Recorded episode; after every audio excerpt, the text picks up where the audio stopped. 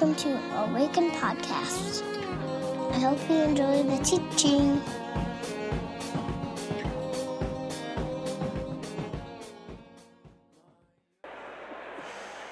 All right, friends, if I could have your attention, find your seats, that'd be great. Find a Bible if you can. Um, welcome, welcome, welcome. Um, it's a little warmer than it was last week. Our boiler in the basement is broken. DNR, do not resuscitate. Thankfully, we rent the building, so that's not an expense we have to uh, incur. Which is, but we do have Snuffleupagus here coming. Uh, um, if you did go downstairs, it's a little warmer down there. It's either on or off. So if you find yourself cold at any moment, just head downstairs with the kids and you can sweat down there. Otherwise, uh, welcome. To those of you who ran the Twin Cities Marathon and the uh, 10 miler last week, can we give a round of applause to those folks? Yeah. Whether you ran with Team World Vision or not, that's a big deal. Um, if you didn't know, a number of people at Awaken partnered with Team World Vision to run for clean water at projects in Africa. And uh, I don't know the numbers. I'll get those and maybe pass those on um, next week. But um, yeah, a, a, number, a lot of money was raised for that uh, throughout the Twin Cities and, and, connected to Awaken. So a very, very cool thing. Uh, so well done, everybody. Uh, last, not last week, but two weeks ago, I spoke, uh, last time I spoke, and I talked about reconciliation and why it was important, why it is important, why it's part of the gospel, in my opinion, and part of the good news about Jesus and being uh, uh connected to what God is up to in the world. And maybe you uh, left that thinking, like, okay, interesting, thank you. That was very uh, thoughtful. Maybe you didn't, I don't know. But if you did and you were wondering, like, next steps or is there anything you might encourage me, I, have been listening to some things and watching some things, and I want to just pass a few very, very easy things on to you. This is low hanging fruit. So, two podcasts, two films. They'll be on the screen behind me. Two podcasts, uh, the first of which is called, uh, it's the title of the podcast itself is called Scene on Radio. And the, sort of series is called Seeing White. It's a 14 part series. They're like 30 to 40 minutes each, uh, so it's a bit of an investment of time, but you can kind of uh, walk through those. And I have been doing that. I think I'm on episode 10. Fascinating. Uh, hard to hear, hard to listen to at times, but very, very informative. The other one I would recommend is called 1619, uh, put out by the New York Times. 1619 was the date, uh, the year that the first 20 slaves came to what would be America from Angola, Africa, and were traded at Point Comfort, uh, an ironic destination, unfortunately. But those two podcasts are very good. I would highly recommend them. And then two films, one both on Netflix.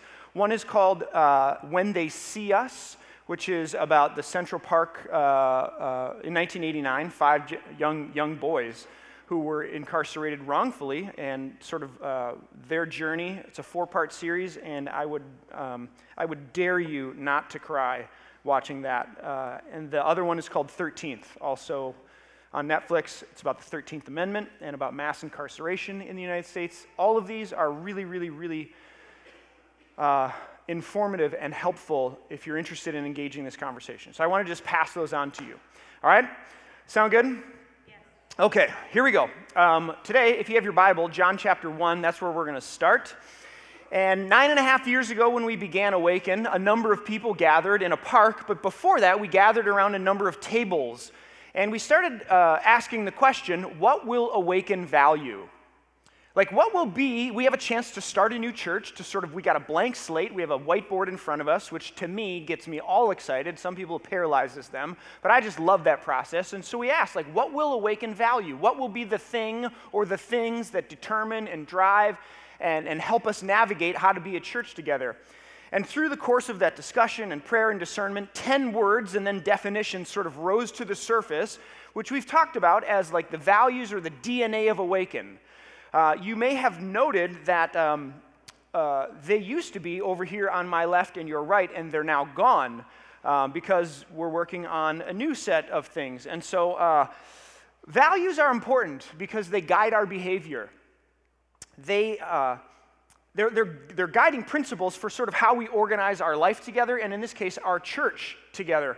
Uh, whenever you have to sort of make a decision, big or small, you go back to your values and you determine how much or if this decision is going to uphold or, or sort of detract from the things that you've declared as valuable or that you value. And the thing about values is you choose them. Like, there's no description, there's no, there, there's no like Bible verse that says these are the values of all Christian churches. Like, each community, each family sort of chooses to say, we're going to value these things. And I would argue that it is perhaps one of the most important decisions that we make because, again, they, uh, they help determine, they dictate, they're a, sort of a, um, a means by which to discern should we do this or not, right? And so these 10 words were over here, and now they're not, because in the next six weeks, I want to walk us through and I want to invite you to join me on an exploration of what I would say is like a, a refining of the things that we've declared as value at Awaken. A process that included a staff retreat this last spring. Our staff went away to Pacem in Terris, this little uh, hermitage up in the woods, and we sat in a cabin by ourselves, uh, thinking about our ministry and the things that we do at Awaken, but also in this season that we're entering, as fall begins to approach, and as we think about the things that have happened at Awaken and sort of where we are in the life of our church, what will we value?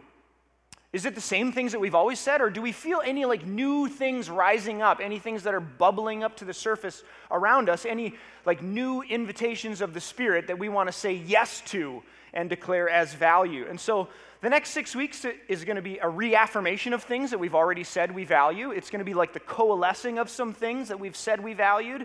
And it's going to be the introduction of a couple of new things that we really sense as a church and as a staff, as an advisory team, uh, that are uniquely for us in this next season at Awaken. I would submit that, like the values of a church, they, they come and they go based on season. You can say for a season, we're going to like lean into this thing and that shapes you and form you. And then maybe in another season, you feel the Spirit moving in a different direction, and you say, We're going to lean into this thing.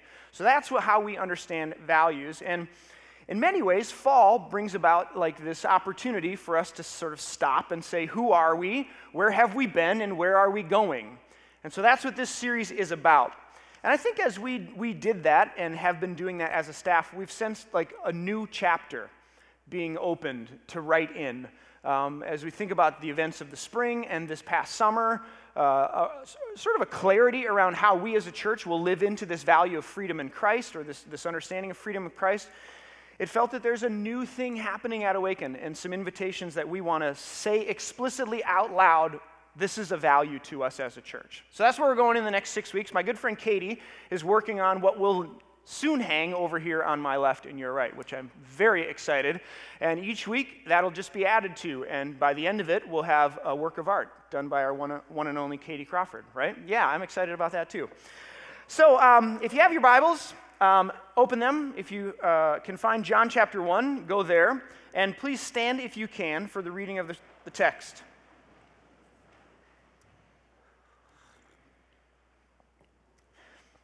In the beginning was the Word, and the Word was with God, and the Word was God. He was with God in the beginning. Through him, all things were made. Without him, nothing was made that has been made. In him was life, and that life was the light of all mankind. The light shines in the darkness, and the darkness has not overcome it. Skip down to verse 14. That word became flesh and made his dwelling among us. We have seen his glory, the glory of the one and only Son who came from the Father, full of grace and truth. Pray with me. God, this morning, as we begin this journey in this series on what it is that we as a church want to say we value and that we're about, that will be at the center of our community, I pray that you would continue to guide and lead. Um, we, we hope for, we pray for open hearts and open ears and open eyes to be able to see and hear and sense who it is that you are calling us to be and inviting us to be as individuals, but then also as a community. So I pray this in the name of the uh, Father, Son, and Spirit, and all God's people said together. Amen. You may be seated. So, the first value we want to state explicitly at Awaken is um, Jesus. I don't know if you've ever heard me tell this joke before. It's one of my all time favorites. My grandpa told it to me, and may he rest in peace. I figured I'd just keep his tradition and his, his honor going in, in, in the world. And so there was a, a, a Sunday school teacher. She said, Kids, what is gray and has a bushy tail, climbs trees, eats nuts? And one little boy in the front was raises his hand, shot like a, up, up like a shot, and he says, Mrs. Johnson, Sounds a lot like a squirrel, but I know the answer is Jesus.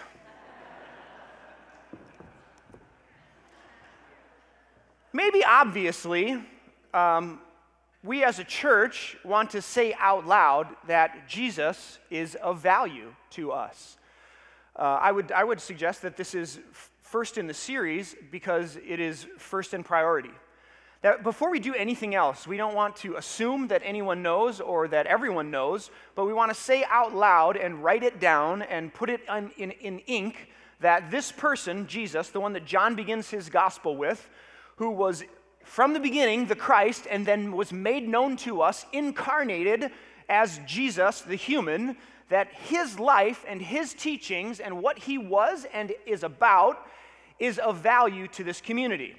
Um, it is maybe the only non negotiable that we have. Uh, that, that, that this guy and who he was and what he was about is like, we will tenaciously defend that in the center of our community. And so uh, uh, we can choose our values, right? And these values then determine how we make decisions and who we are together. I would say this what you value determines what kind of family you are and how you do life together, and ultimately what kind of witness you will be to the world and to each other. So we want to say first and foremost that Jesus is a value. And as I've been thinking about this sermon and this teaching and wondering, like, if Awaken actually valued Jesus, like, what would happen? Like, if that were true and this community lived that out where Jesus was of value to us, like, what kinds of things could we expect? I tried this at home at dinner one night when I, I you know, with my kids and they're all gathered around. I said, kids, like, I'm doing this series, and they just immediately checked out. uh, but I said, no, stick with me, stick with me. So we're doing this series, like, if, if, if, if someone really valued the person of Jesus, like, what would happen? It didn't go well. Uh, I don't know what that says about me as a pastor, you know, and my kids, but they're like, you know, Dad, I don't really know. Maybe you should ask the church. so I was left to my own devices this last week, just thinking about like, what would this look like? And I kept, I, I, I, I want to offer five thoughts to you this morning. And, you know, we could say a whole bunch of different things about, like, if, if we really value Jesus, like, what would happen? I recognize that, but I just want to offer these five as musings from your pastor in terms of if we really did this, if we lived into it in this next year, like what would happen? Um, so here they are. The first of which is this. If we value Jesus, I think we will value and see, we will begin to, we will increasingly value and see the beauty in small and hidden things. Um, why would I say this? Uh, Matthew, Mark, and Luke, three of the four gospel writers, all contain a parable about a mustard seed. And if you've ever cooked anything and you know what a mustard seed is like, you could fit like hundreds of them in your hand. They're very, very, very small. And um, you would never think that these things could be anything substantive, that they could be anything more than like a little, you know, stalk with a flower on them or something, or that they could support any weight or any, any life beyond themselves. They're tiny, they're very small. And yet, if you were to Google which I would recommend you do, like Middle Eastern, you know, mustard bush or mustard tree. These things grow to be one of the largest trees in the Middle East. If you, it's insane how big they get. And Jesus tells a story about this mustard seed that becomes this giant tree that gives life to the birds of the air and the beasts of the field, and they find shade in the home and all kinds of things. And it's like, how does this small, tiny little thing become something so like a force to be reckoned with? And the gospel writers are telling this story as if, um, you know, like likening the way of Jesus and the kingdom of God and this way of being human uh, to this small seed that is insignificant and, you know, like hardly even seen, and yet it becomes something that takes root and gives life to many, many other things. Uh, in Mark alone, in chapters 1, 3, 5, 7, and 9, Jesus, at multiple times, tells his disciples and people that come to he, uh, see him, like people that he's healed or that he's spoken to or teachings, he then tells them, like, don't tell anybody, which is fascinating, right? Like, it's just, it, it goes against everything we learn about marketing and like selling something. Uh, in, in one instance, like the movement's growing, the crowd is gathering, it's getting bigger and bigger, and it's like the perfect time to go from one service to two. You know, like send out the marketing campaign, put somebody on a screen, get the bus bench ad, and just like, like let's make this thing go up and to the right. And Jesus says to his disciples, Come away with me to a quiet place so you can learn how to rest. And it's like befuddling, right? Like, why, how and why would he ever do that? It doesn't make any sense. Yet I would argue that when we follow Jesus, And if we value this Jesus, that we will learn to see the value in small and hidden things. I don't know if you know, but one of my greatest joys as a pastor is when I hear a story about something that's happening under the radar that nobody else knows about at Awaken. I just love it. Like somebody comes and they're like, you would never believe what happened. And, and, and I just hold these things like, like Mary holds them close to her heart. There are so many things that are small, seemingly small and insignificant, that are happening like just below the surface of Awaken that you probably have no idea are happening. And some people would say, Micah, you're an idiot. You got to tell everybody. You got to like sell those stories, right? You got to tell the people when you give to Awaken, that's what happens, you know. And yet, I just, I don't know. There's something about some at our advisory team last week. We're like, we should tell some of these stories, and I'm just like, ah,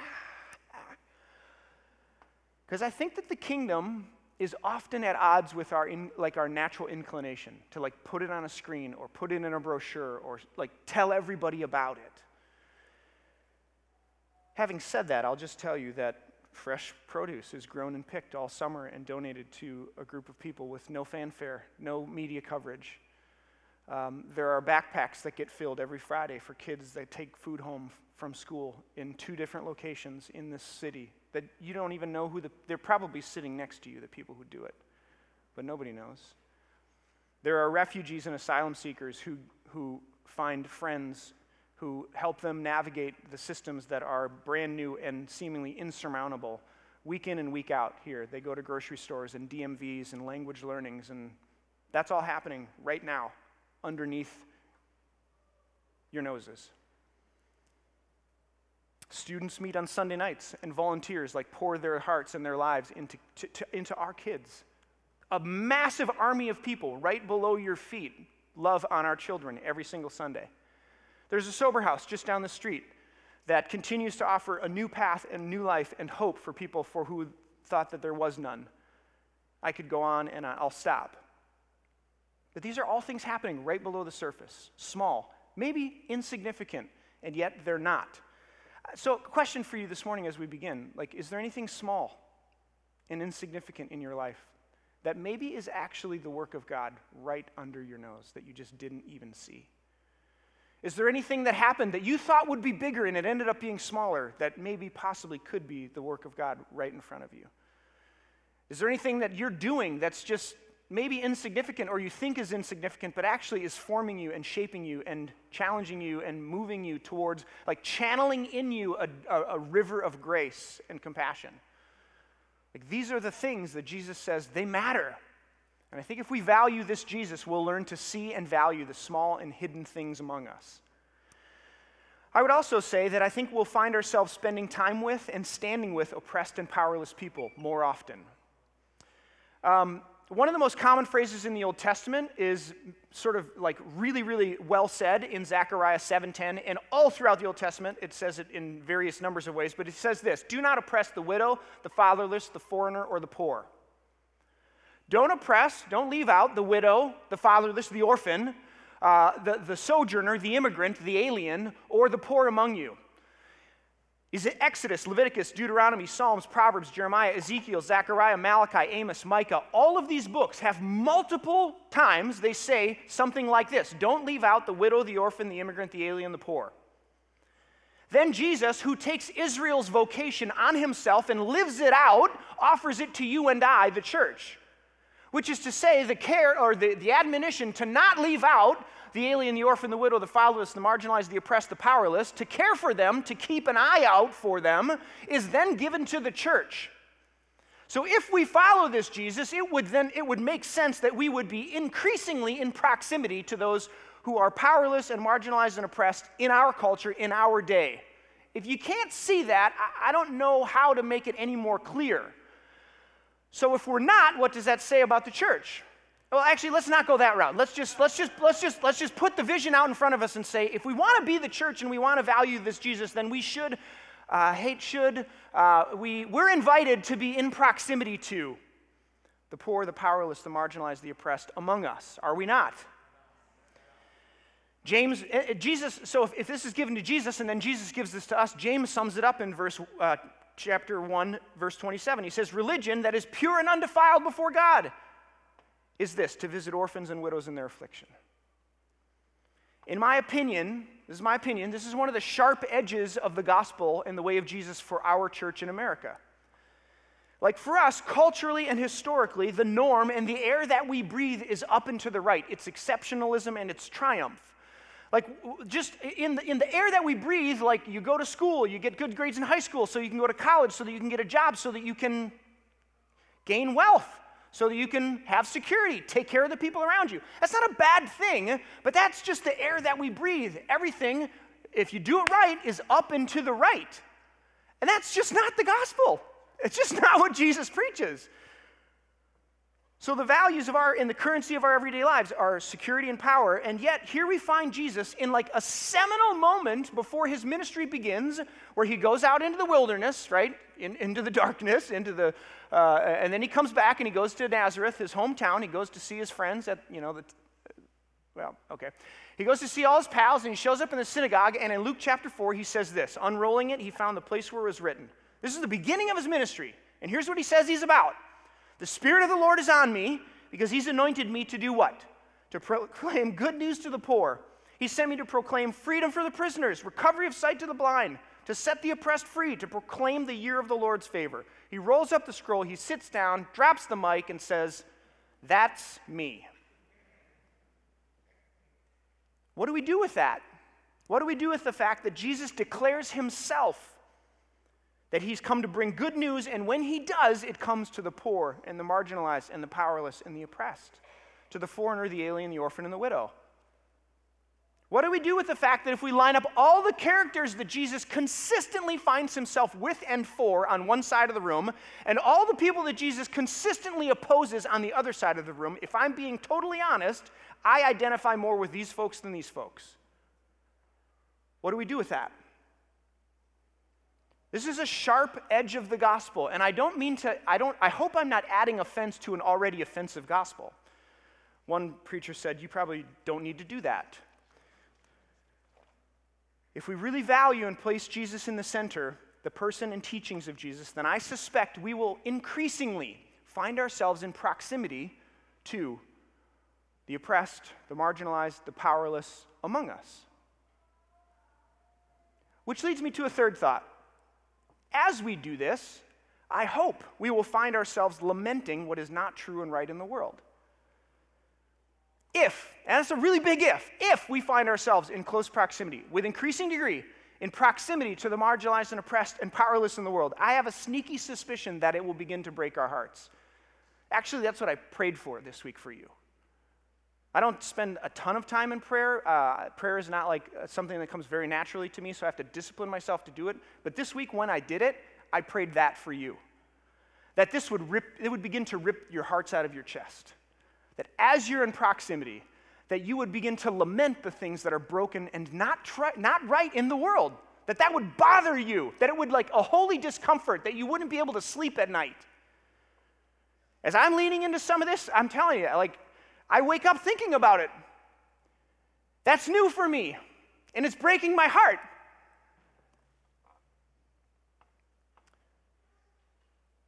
Lament in Scripture is everywhere. It's all over the place. There's a, the Psalms are full of them. There's an entire book called Lamentations, right? And yet, I looked at the top 100 songs of 2019, and like generously, five of them you could consider lament. Like the songs we're singing that form us and shape us are all about triumph and exceptionalism. They're, and it's not bad. Like God is good. God has found you. You are loved. Uh, it's all true. Praise the Lord. But what does it say when the lament of what's broken and not right in the world never makes it into our gathering? So as Jenna and Mel and I and others gather around the table and begin to plan for like our gatherings of worship this year, you can be rest assured that the question is how and when are we allowing and making space for lament in our gathering? To lament by the definition is just by the dictionary is just this, if you would throw that one up there. To mourn, to grieve, to weep or wail, to express sorrow, to regret deeply. Is there anything broken in the world? And, and, and is it, does, what does it do to you and I to actually enter into that? I would suggest you cannot have a truly compassionate response until you've borne the weight of someone's suffering. How do you bear the weight of someone else's suffering if you don't enter into it? One, one author, Soong-Chan Rah, uh, he's a professor and, and author at North Park in Chicago, says that when the church laments together, the voices of the oppressed and the powerless are not silent. Who gets heard in our world? What are the voices we hear? This is just how it works. It's whoever has the power. And those whose voices are silent are often the ones who are on the margins. And when we, as the church, the gathered people who follow Jesus, lament together, their voices are no longer silent, at least not in our community. And they begin to change us and they begin to shape us. So I think as we move towards suffering, as we are in proximity to those who don't have power, I, I, think it will invite us, I think there will be a holy invitation to actually enter into that suffering and that lament, that there's something that's broken. Now, friends, that doesn't mean we, you know, I'll say this. My first response as an eight on the Enneagram and like a D on a high, you know, D and I on the disc and like a doer, I'm like, what do we need to do? Let's get to action, right? A little less talk, a lot more action. Country song said it, it's got to be true. yes, right? Like, it,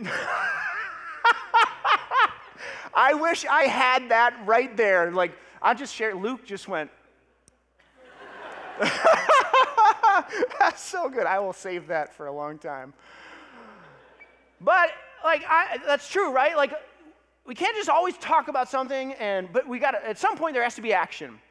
And people like me who have had privilege and the privilege of this skin and this gender like often say, "What do I do? What can I do? How can I fix it?" But if we do that, we can never enter into with compassion someone else's experience. And that, that just becomes a transaction then. So we got to start here to enter into the story, enter into the experience, and then move to here. You can't bypass that because that's cheap. So I'm going to invite us to take the hard road. As we're in proximity, I think it will invite us to, to, to actually experience, to lament, to walk with, to hold, like, link arms with, and then move here. That's beautiful. That's gospel. That's good news. I think uh, not only the things I've already said, that um, we will find ourselves in proximity, I think it will be an invitation to lament. I think that we'll see value in small and hidden things. I think we will not then be afraid of death and dying in darkness. If we follow this Jesus, if that's serious, if we're serious about this, I think we will not be afraid of death and dying in darkness. You guys remember Home Alone when he comes out on the street and he's like, I'm not afraid anymore. Did you hear me? I'm not afraid anymore. And then the guy with the shovel and the garbage can, and he's like, ah, and he runs back into the house. But like, forget that part. But he stands there and he's like, I'm not afraid anymore. People who follow the resurrected Jesus need not fear death and dying in darkness because we know that resurrection always follows death. That's gospel, that's good news, people. So even when death comes, even when darkness comes, even when it is knocking on your door, we grieve darkness, we grieve death. Yes, we're human, but we do not do so as those who have no hope. If you look around you, the universe, it's just resurrection everywhere. I don't know if you've ever paid attention to this, but like even the plants themselves, you can't get more plants unless something dies. You can't scatter seed unless the plant gives itself up for, right? Take a tomato. You can't get more tomatoes until you cut that thing off, you let it die, and then the, the seeds get scattered. The universe, the stars, it's always death and then resurrection. What we know about Jesus is the confirmation that this is true in the universe. If the Christ mystery is at work in you and in me, we know that death does not get the last word. It gets a word, but it doesn't get the last word. So if we say we follow this Jesus, then we need not fear death and dying in darkness. I got to be totally honest with you, friends, at the risk of sharing too soon and too fast. The last like three to six months of my life have been pretty dark. And a lot of days I wake up and I'm just like, I don't even know how to I don't even know how to get my shoes on. I don't know how to show up as myself these days for whatever reason. And it's dark. Maybe I'm depressed. Maybe it's a midlife crisis. I don't know. My therapist is trying to help me figure it out. But I'm not afraid. Because I know that from death and darkness comes light and life. I've seen it way too many times. Which means, and I'll close with this, that if we follow Jesus, there are going to be a lot of birthdays to celebrate. You know what I'm saying? If new life happens, we get to celebrate new births. July 11, 2010, a new church was born. And every year I celebrate a birthday of this church, this community, you, every year. July 11, 2010. 2013, October, I went to Israel and I learned for the first time. I actually, I gave, I, I surrendered to experiencing and receiving God's love as a father for me. That was, that's a birthday. I celebrate it every year. 2000, uh, actually, it wasn't 2000, that was a long time ago. Whoa, man. Uh, 1991, June of 1991, I stood on a beach in Chicago and I gave my life to Christ for, this, for, for real, like for serious, and I haven't looked back. I celebrate that as a birthday. Whether it's big or small, if you follow Jesus and if Jesus is a value in our community, there should be birthdays everywhere. You know what I'm saying? Like little things that we celebrate as like new life, because if the Christ mystery is at work in us and through us, then new things will come to life. It's just gotta be. It happened. It happened and it will happen. Resurrection happened, and it happens again and again and again and again. So, to the church that calls themselves Awaken, what we value matters.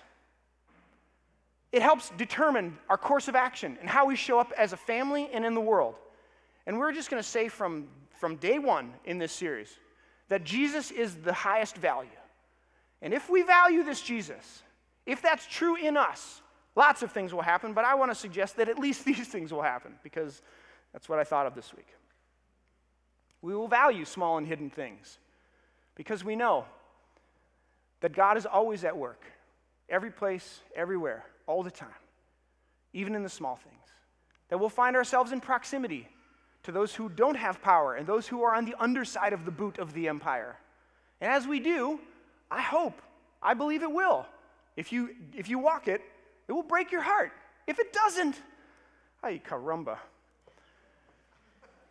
So, can we lament together? Can that be a part of our life together where we, we welcome the voices of the voiceless in our midst? And as we do, we need not be afraid of death and dying in darkness because we know that death always precedes resurrection, that there's always new life, that it's just, it, it, it, this is how it works. And so, lots of birthday cakes around here. You know what I'm saying? Praise the Lord. I don't know if you want to uh, in on that, but at least today, I do. So that's the invitation. There we go.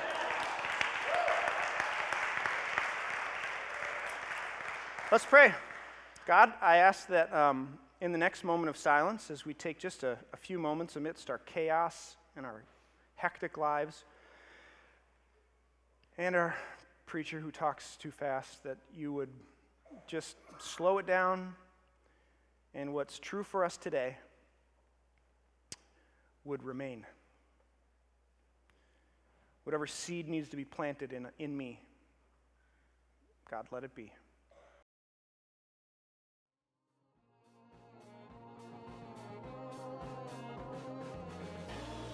Find us online at www.awakencommunity.com or on Facebook at www.facebook.com backslash awaken community or on Twitter at Awaken Community. See you next time.